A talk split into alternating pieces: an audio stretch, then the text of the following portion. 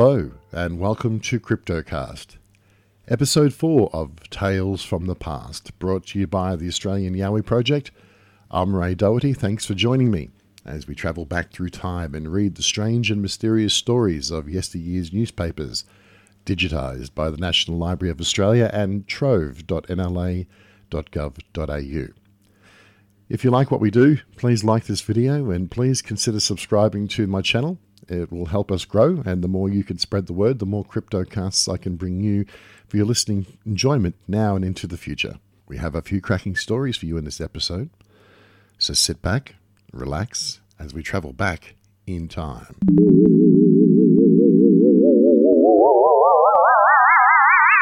This first story is titled An Australian Hairy Man of the Woods. It was published on Saturday, March thirtieth, eighteen seventy-eight, on page four of a publication called The Freeman's Journal. Now, The Freeman's Journal is still around today. It's called The Catholic Weekly. Now, that's right, but it was originally published from eighteen fifty to nineteen thirty-two and originated in Ireland. But, as I said, it is still around today, and this article was written anonymously. So it says, the story reads, An Australian Hairy Man of the Woods, a correspondent in the Western District. About thirty years ago, a shepherd in W. Sutter's employ averred that he had seen a hairy man in the scrub north of Cunningham's Creek. But the story was treated as childish. However, he persisted until the day he died that it walked upright and was covered in hair, and the dogs that hunted everything else ran back from this frightened with their tails between their legs. A few years ago, young Tim Ring, a shepherd in Mister Price's employ, while his pot was boiling for dinner, saw something unusual walking through the scrub about five mi- miles from where the first shepherd reported. But Tim could give no description, as he ran home for his life to be laughed at as a dreamer. Later still, in the last-mentioned locality, Pat Ring, a younger brother, heard his kangaroo dogs bark from ten a.m. to four p.m. down, in, down at some inaccessible cliffs. He, determined, he was determined to go and help them kill whatever he was supposed to, whatever they supposed to have caught up. Sorry, it's a bit hard to read, but it must have been an old man wallaroo, as he thought, as the two dogs could kill any other kind of marsupial. Pat, to Pat's surprise, which you could easily imagine it was, when his eyes looked down the cliff and saw a hairy monster standing upright. A body was apparently as round as a horse, arms as round as a man's thigh, with three claws on each hand and two large claws on each foot.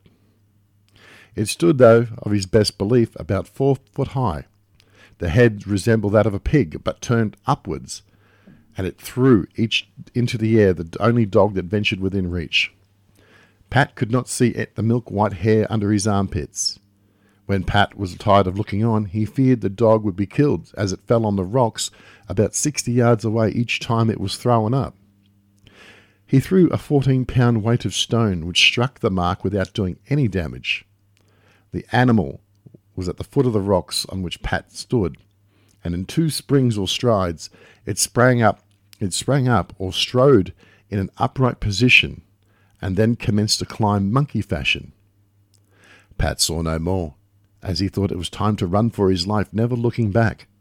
His heart beat so audibly that he fancied it was the quick stamping of the strange thing behind him. Though the dog died shortly after, but not a hair of the strange creature could be found, though the dog's hair and blood was plentiful on the rocks. Now we hear that some splitters on the flatlands of North Cherry Hill have become terrified by hearing unearthly screams or sounds at night. There are three caves in the vicinity. Into one of those, the dogs never followed the rock wallabies. Now, as best as I can investigate, Cunningham's Creek in New South Wales is located next to the New South Wales town of Murrumburra. The story says that this event took place but north of the creek, which would put it somewhere around between Murrumburra and Nubba in New South Wales. Today, Burley Griffin Way intersects those locations between Harden and Wallenbeam, The photo you've been seeing is in the township of Murrumburra, the closest place to this event, during the gold rush days of the eighteen fifties and the eighteen sixties. Now, this event was alleged to have occurred in eighteen forty-eight because, if you remember, it wasn't reported until eighteen seventy-eight, and it starts off by saying some thirty years ago.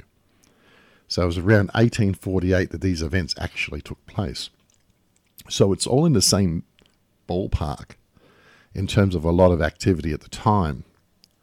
I've been unable to find this uh, Cherry Tree Hill, but a splitter, I would imagine, uh, was probably another name. I, I, I mean, unless someone knows better who can tell me, I guess it was another name for, you know, maybe people knocking down trees and splitting wood, perhaps, or splitting big logs. I don't know. Maybe you do.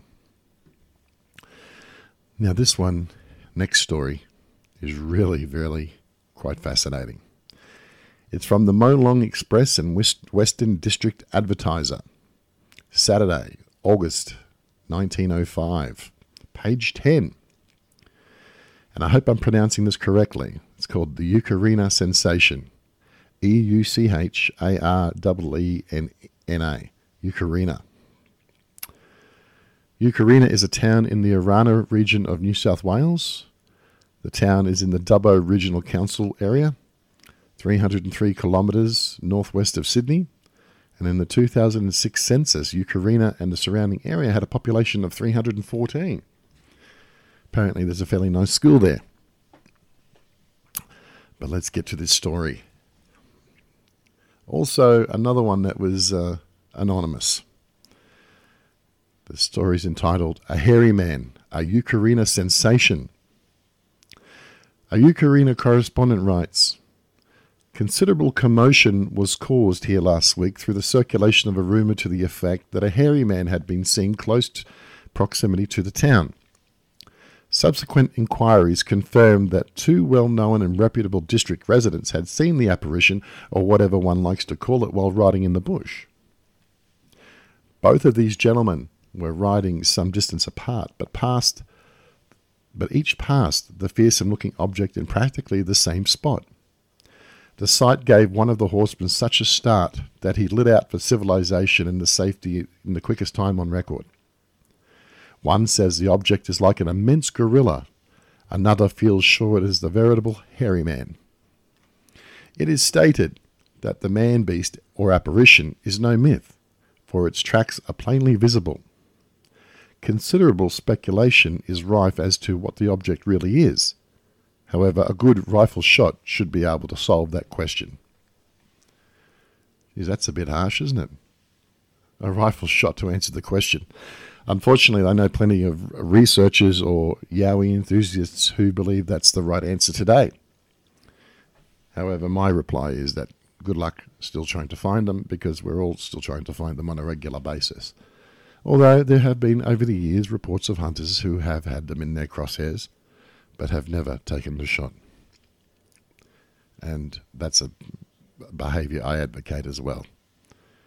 Some of you may feel differently, and that's okay. But in those days, if they didn't understand it, they killed it until they did. They killed it to gain an understanding. Oh, now, next story. The next story was front page news in the Shoalhaven News on Wednesday, April fifth, nineteen thirty-nine. Now, the story refers to the Macquarie Ranges, which I cannot find a reference for. I do not think it's Macquarie's Pass, because the other areas mentioned are all up in northern New South Wales. So it could be a syndicated story. Unfortunately, we've got a few clues that uh, that give us in the location. Now, the best...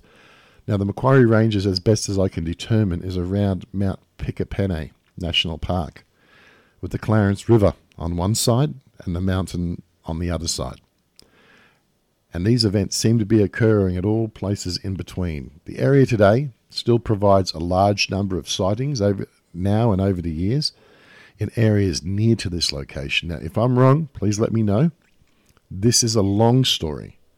This is the nineteen thirty-nine equivalent, equivalent of a Sunday editorial, except on a Wednesday. Now, there's a fair bit to this story. So you really need to concentrate, and I'm going to do my best to read it as well as I can, because it's got a few twists and turns and twists and turns. Now, you might think there's a little bit of useless info in, in here, but again, they wrote newspaper articles sometimes, you know, decent ones, editorials with a fair bit of background information. So just bear with me and have a listen to our to this story, our last story of the day. But I think you'll find it very, very interesting, and I'll talk about that point at the end. This is also written by a freelancer, but you get the idea. I think the freelancer is the author of the story. It says, debunked. The hairy man or, mis- or escaped gorilla of the Macquarie Ranges. One afternoon, my father left the homestead to lay some poisoned baits for dingoes. The method of fixing these baits was, was as follows. Some mutton or beef was cut into pieces as large as an egg, care being taken that it was not touched by the hand. With a sharp knife, the meat was split open and a dose of strychnine inserted into the point of the blade of the knife, and the cut was closed by pressure. It was put into a paper bag with a fork or some such instrument and placed in a saddlebag strapped to the saddle.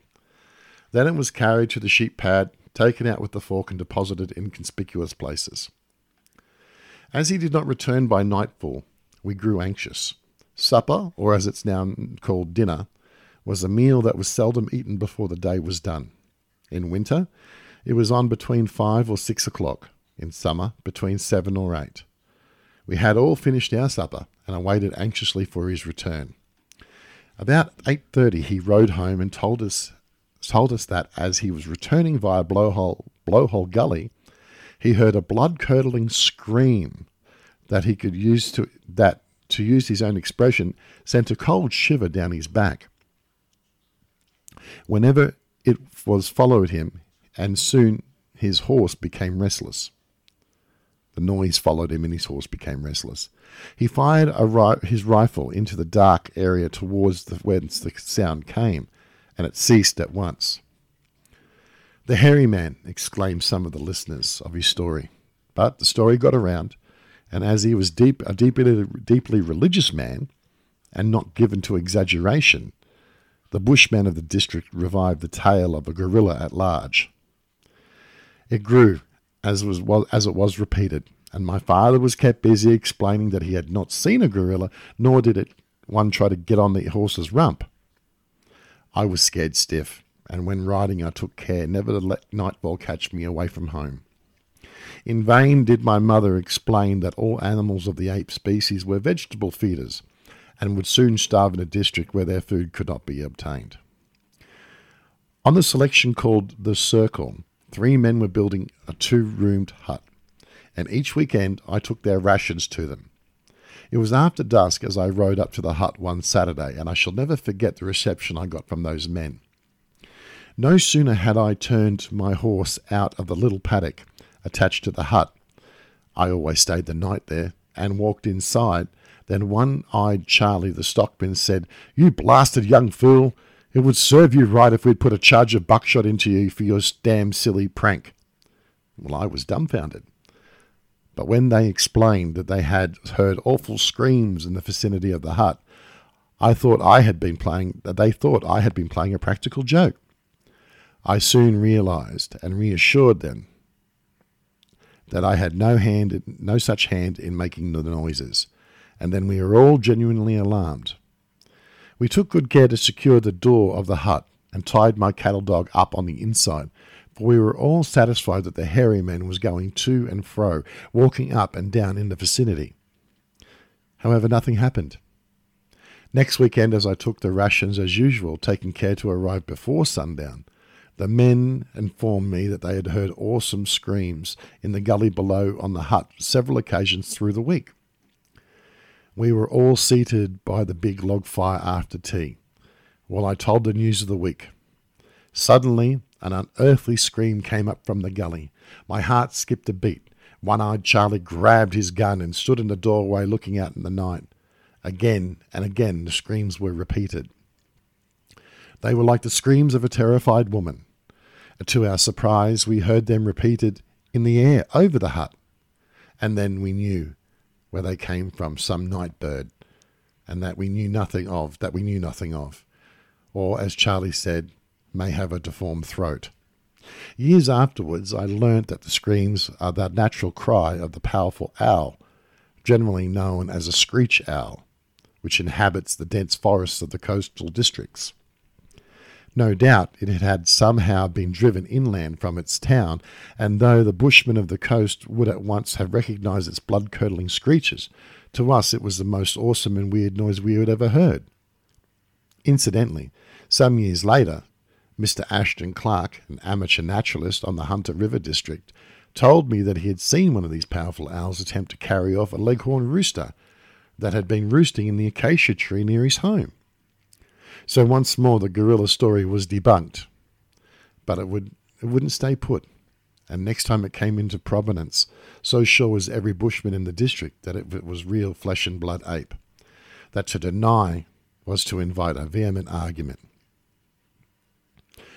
I was riding the run after some strayed sheep with my old dad, who was a keen bushman some miles from the homestead. After passing through the gate, I turned into the bush while he rode along the old disused road. The dust had been laid by had been laid by a shower of rain some days previously, and there were no trails of stock along it. Hearing him cooey, I looked back and saw him standing by his horse in the middle of the road, beckoning me to come to him. I raced up, thinking that the, keeping my eye on. I think I raced up, thinking he was keeping an eye out for snakes for me. To my astonishment, he pointed to the tracks of an animal that had crossed the road. They were exactly the shape of a man's hand. We looked at each other inquiringly. Without doubt, we knew we were looking at the track of some animal with hands, like a gorilla. My father made an imprint with his hand alongside it, and it was intact in every way except that the track left by the gorilla was much larger. We rode along for a quarter of a mile, and we were no longer in doubt when we saw where it had recrossed the road.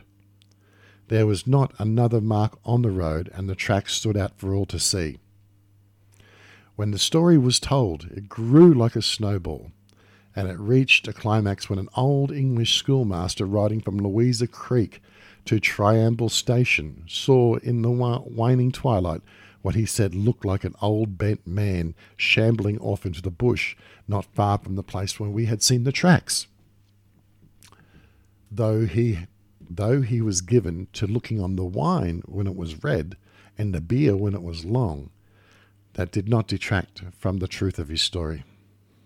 Incidentally, some short time afterwards, he was thrown from his horse at the same place, and Jack Campbell, who after his father's death became owner of Willarong Station, found him lying asunder, under, sorry, found him lying under a tree covered in ants. He had taken his notebook and pencil from his pocket but was unable to write a last message. The poor old chap never regained consciousness, and it was now never known how he came to be thrown from his horse. I suggested to Campbell that his that the horse he had seen that his horse had seen the gorilla and bolted, and it was then he told me that there was no gorilla, that the man had ridden his horse near the edge of the road, and he had walked on his hands and his feet in the air across the dust. He had then walked parallel with the road for about a quarter of a mile and recrossed it walking on his hands. The laugh was on the bushmen of the district, and I well remember the lecture my old dad dealt out to Jack for his practical joke. Some time ago, my brother sent me a clipping from the newspaper telling me that poor old Jack Campbell had been killed by a fall from his horse, not far from where he had found the old schoolmaster. No one was ever had was ever heard of the escaped gorilla or the hairy man again. He was well and faithfully debunked past all hope of resurrection. Now, that's interesting because it gives several examples of hairy man activity, or what people believe to be hairy man, and yet each three times it was debunked. But I don't know about the walking on the hands bit for a quarter of a mile, leaving handprints everywhere. Maybe, I guess, a handprint may look like an ape's foot in the mud, but I think that would take a pretty talented acrobat to be able to do that. I do not think I do not think that it was debunked well enough, because I don't think that walking on the hand story holds up. But interestingly, where the school teacher died, thrown from his horse. Now, he could have been startled by a snake, sure, and hit his head and never regained consciousness. But then the property owner who dismissed the story died in much the same fashion sometime later in the same place. Maybe it was the hairy man that spooked the horses. Who knows? That's why it's a mystery. Thanks for joining me on CryptoCast Tales from the Past again today. We'll have some more episodes for you shortly, coming up.